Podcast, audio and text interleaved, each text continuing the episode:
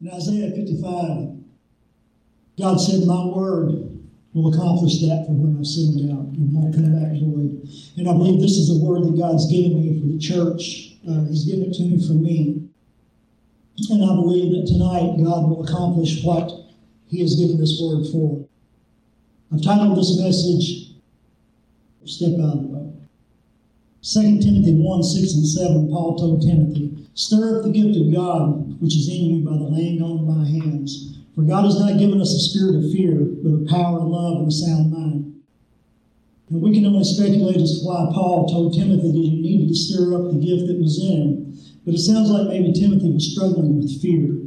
And maybe it was a fear of persecution because times were hard. Maybe it was a fear of what people would think of him. Or maybe he just simply felt unqualified to do what God was leading him to do.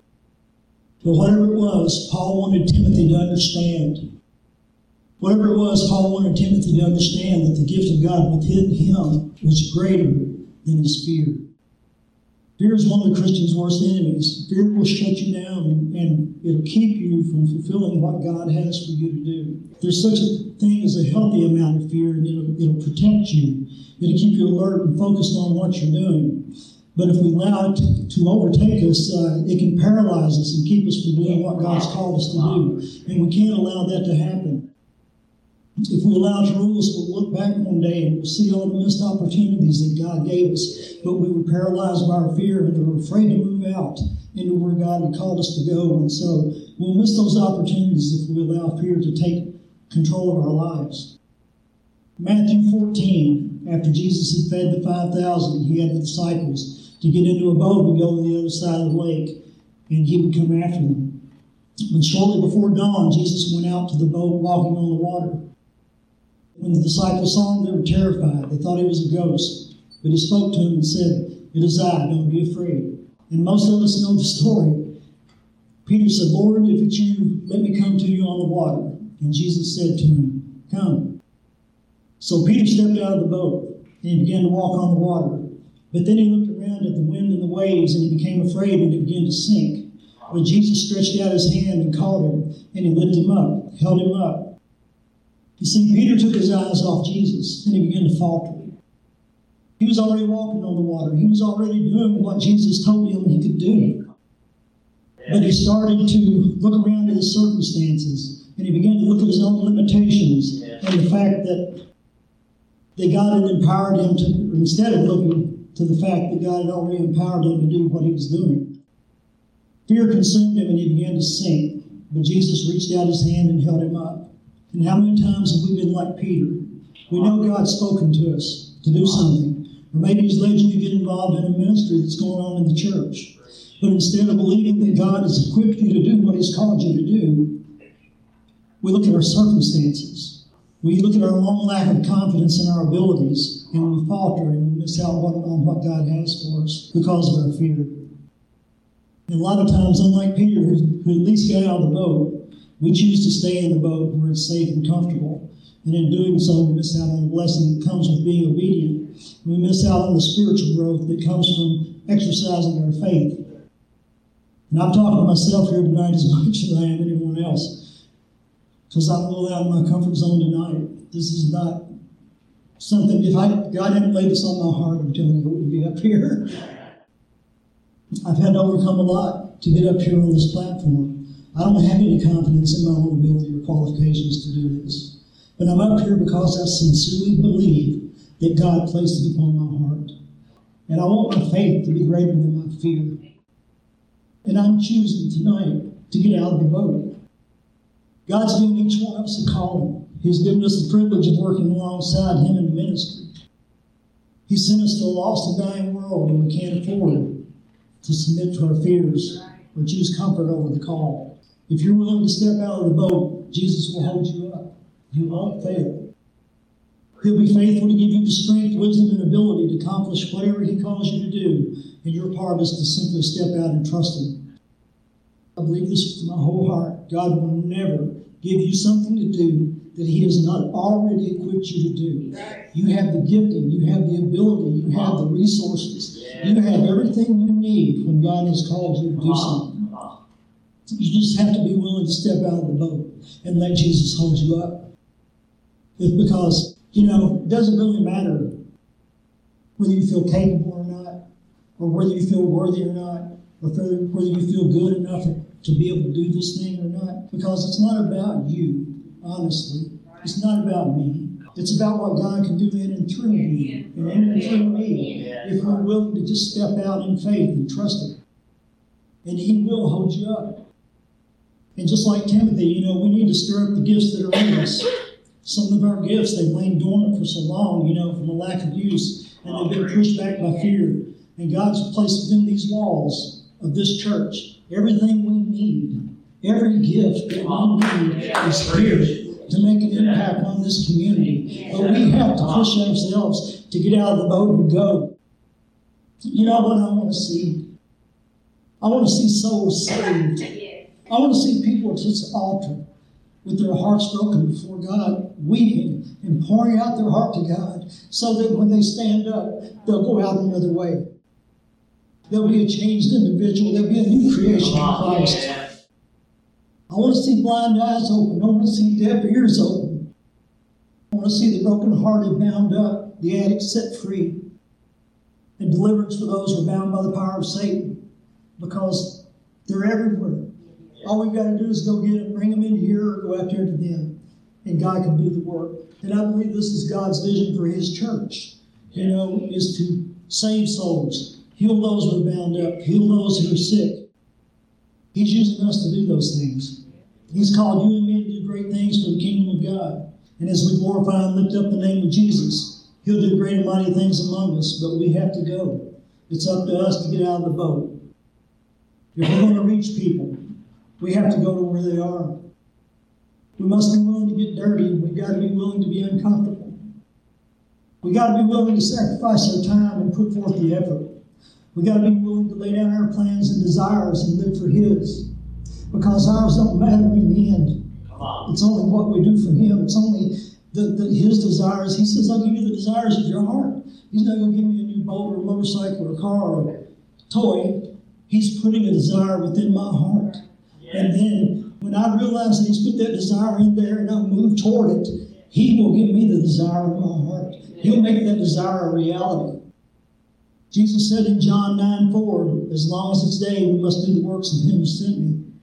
The night's coming when no one can work. And all you have to do is look around in our country and our world, and you can see the darkness moving in fast. During COVID, the government shut down our churches, and it's just a short matter of time before the devil gives them another excuse. The devil knows that his time is short. And we have to understand that our time is short too. You know, that there's a window that God has opened for us to work, and the time's coming when it's going to pass. I'm getting old. I don't want to stand before God empty handed. I want to do what I can do now while I can do it because the time's coming when I can't. The time's coming when the church can't. The time's coming when you can't. And we got to wake up and we've got to step out of the boat and understand that Jesus will hold us up. We've got to understand that this is our calling. This is what we're here for. In society today, people call good evil and evil good. It's turned upside down, you know, and, and we have to do what we know to do. In Luke 19:10, Jesus said, The Son of Man has come to seek and save that which was lost. Jesus died to reconcile God and man through his sacrificial death on the cross. He died to restore the personal, intimate relationship with God that was lost in the Garden of Eden. He died to restore the eternal life in a paradise that was just built, made just for mankind, created just for mankind. And one day we'll be in that paradise with God. The one that was lost in the garden is gone forever, but the one in heaven is eternal. And that's our home. He died to restore the perfect health and wholeness that was destroyed by sin in the Garden of Eden. He died to build his church on the foundation of the ah. apostles and prophets, with Jesus Christ being the chief cornerstone. Jesus. He died to purchase for himself a church, a people from every tribe and tongue and nation who are called by his name, the name of Christian, those who are sold out, those who have come to this altar of prayer and poured out their hearts and received the forgiveness that he offers. That's the only way it can be found. He died to purchase a church that would represent him on earth, commissioned by Jesus Christ and empowered by the Spirit of God to go into all the world and preach the gospel to win the lost, and to build his church. In Acts 20 28, the first time I read this, it just me because it says, God purchased the church with his own blood. I don't believe there's a more powerful statement in all Scripture, at least not in my heart, because it puts things in perspective.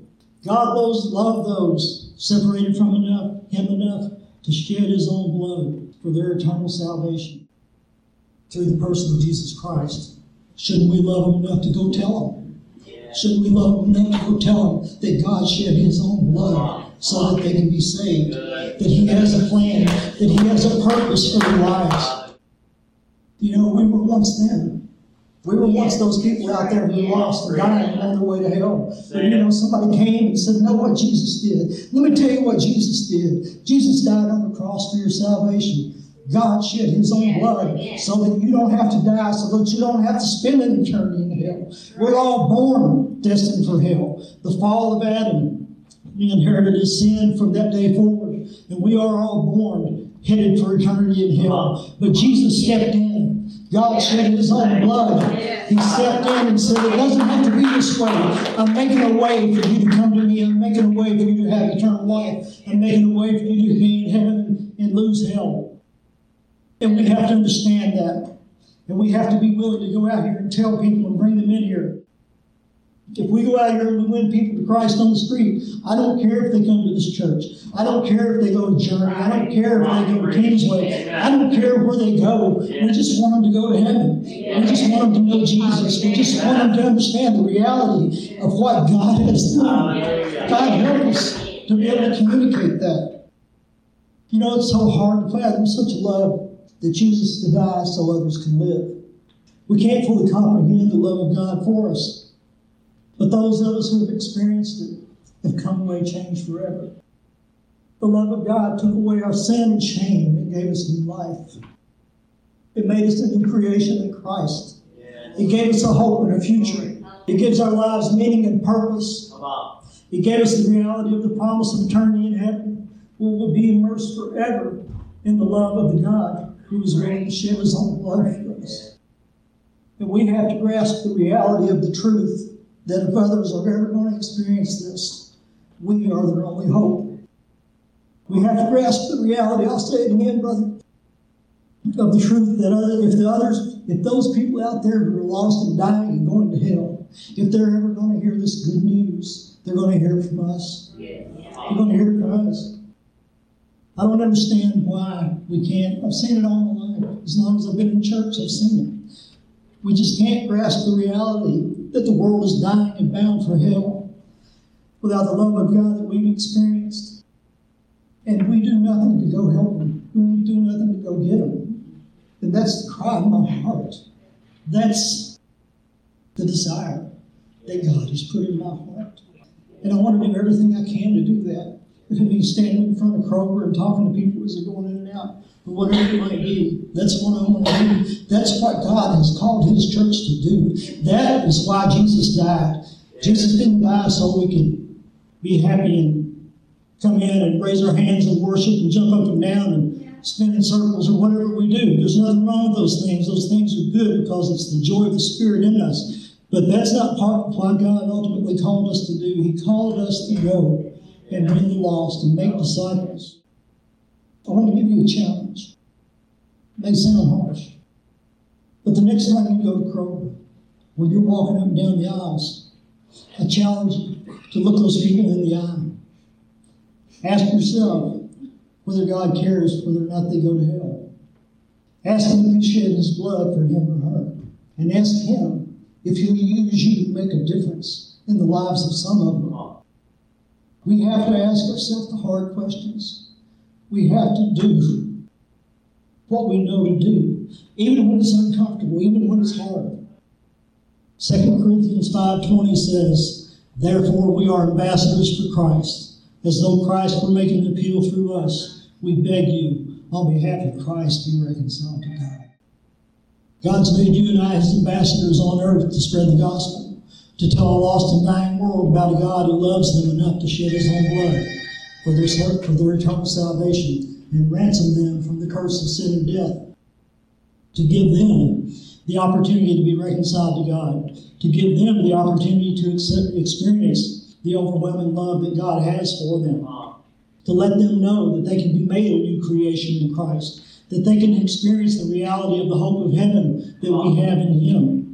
God's given us the privilege, and yes, I mean it's a privilege that God has given us, but we have to grasp it. He's given us the privilege of taking the gospel to the world. We shouldn't treat it like a chore, but we do because we don't want to be uncomfortable. God help us. Jesus taught the disciples the gospel for three and a half years. He went back to heaven and he told them, before he went, he told them, go into all the world and preach the gospel, make disciples, of all nations. So he ascended back into heaven. He said, tarry in Jerusalem until you receive the gift of the Holy Spirit. The Holy Spirit came and they were empowered to preach the gospel. When they preached the gospel, men and women were saved by the thousands. God's given us the same gospel. He's given us the same Holy Spirit. We have everything that we need. We just need to understand that it's our responsibility to go. We need to stir up the gifts that are within us. We need to take the opportunities that God gives us and use them for His glory. But we'll never do that staying safe and comfortable in the boat. We have to step out of the boat we have to reach lost people with the good news that God loves them. We have to get them to understand that they're born lost and headed for hell. But Jesus intervened to rescue them from the curse of sin and death. We have to tell them that it's not God's will for anyone to go to hell. That's why he created, that's why he shed his own blood through the person of Jesus Christ. They have to be told that there's hope for an eternity in heaven with a God who loves them and a love beyond anything they can even imagine. 1 Corinthians 2 9 says, No eye has seen, no ear has heard, no heart has imagined what God has prepared for those who love Him. And this is what they're missing out on. We had that hope. They don't have that hope. We need to go out and make sure they understand. I understand that it's hard to witness, and I understand every time I step up to somebody to try to talk to them about the Lord, I get scared. I get nervous. But my faith has to be greater than my fear if I'm ever going to accomplish what God's called me to accomplish. On September the 18th, we're starting this Way of the Master evangelism class. It's a tool that will enable you to share the gospel with those you come into contact with, with those you love that maybe only you can reach. Because there's people out there in your little world that I'll never see, that I'll never meet, you know, and, and you may be the only one who can reach them. But this may be your opportunity to step out of the boat. This program, this Way of the Master, witnessing method, whatever you might want to call it, is so simple and it's so unoffensive. And you can you can talk to people, you know, and, and laugh and have them enjoy understanding how sinful they are and that they need Christ. You know, it's it's a wonderful tool and we need to take advantage of it. So, you know, the lost, they'll never come to us. They're never going to come to this church. If, if the lost would come to church, every church in America would be full. But these churches, these pews, they're empty because they're not coming in here. And if they're not coming in here, we have to go out there. You know, the word gospel simply means good news. The good news that God loved them so much that He gave. The good news that God shed His own blood through the person of Jesus Christ so they can be reconciled to God. The good news that they can experience the overwhelming reality of the love of God in their lives that will change them forever. Yes. The good news that they can have a hope in the future, yes. that they can look forward to eternity in the presence of the God who loved them enough to shed his own blood. Jesus. If you're here tonight, these things that I've been saying, a lot of it's about the responsibility of the church to go and bring people in. But a lot of it's about what God has done to reconcile man to God. And if you're here tonight and you haven't experienced that love, that reconciliation to God that'll change your life for eternity. Tonight, you can truly know Jesus Christ as your personal Savior and your friend, and He will hold you up in the darkest hours. He'll give you peace when the whole world around you is in turmoil. Stand in the middle of the tornado and you'll have peace because He's with you. Not that life won't be hard. I'm not telling you that everything's going to be roses and sunshine because it's not, because life is still life. But we have a peace We have the knowledge that God is true to His Word, and His Word says that I'll never leave you, I'll never forsake you. So if you're here tonight and you need that in your life, if you feel the drawing, emotion in your chest, if you feel this drawing, you know, salvation is a free gift. It was purchased with the blood of Jesus Christ on the cross of Calvary. There's nothing you can do to earn it. You can't be good enough to get into heaven. If you could, Jesus would have died for nothing.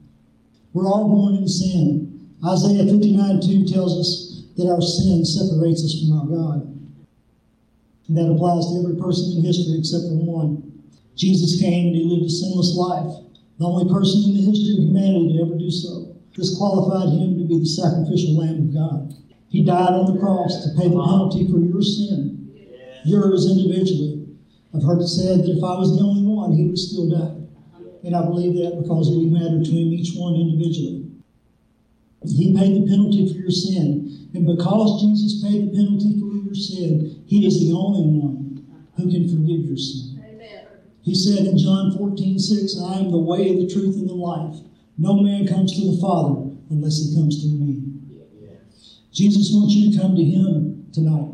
He wants you to come to God through him tonight more than you can even begin to imagine. So if you feel that emotion inside, if you feel that drawing right now, it's the Spirit of God. The Spirit of God is convincing, convicting you of the reality of your sin. He's convincing you that Jesus is the way to God. He's drawing you to surrender your life to Christ tonight. If you'll do that tonight, He'll give you a joy that you never dreamed possible, greater than anything you can imagine. He'll give you the assurance of eternity in heaven with the God who loves you enough to shed His own blood for you. You'll become a new creation in Christ, born again, a chance of a second lease on life, to do life again. Start at the age you are, and God will change the life. Your path will change, and He'll put things into your life that you never dreamed possible. Now, the devil's going to whisper in your ear, You can't live it, so don't even try. But in John 8 44, Jesus said, The devil's a liar and the father of all lies. And if you'll step out of your boat tonight and meet Jesus down here at this altar, He'll hold you up. You won't have to worry about trying because He'll hold you. You know, we struggle sometimes with feeling like we're good enough. And the reality of it is we're not. But Jesus died for us anyway. So He's waiting for you. He's put the ball in your court. He's drawing you. He's calling you. And if you're here tonight and you want to know Jesus Christ as your Savior, if you want to have your sins forgiven and the weight of the world lifted off you, now's your time. You can come down here and we'll pray for you. We'll pray with you. And God will do the work that only He can do. And one more thing. Speaking to all the Christians here, ask yourself, are you ready to get out of the boat? Are you ready to trust Jesus to hold you up? Just ask God what He would have you do, and then step out of the boat.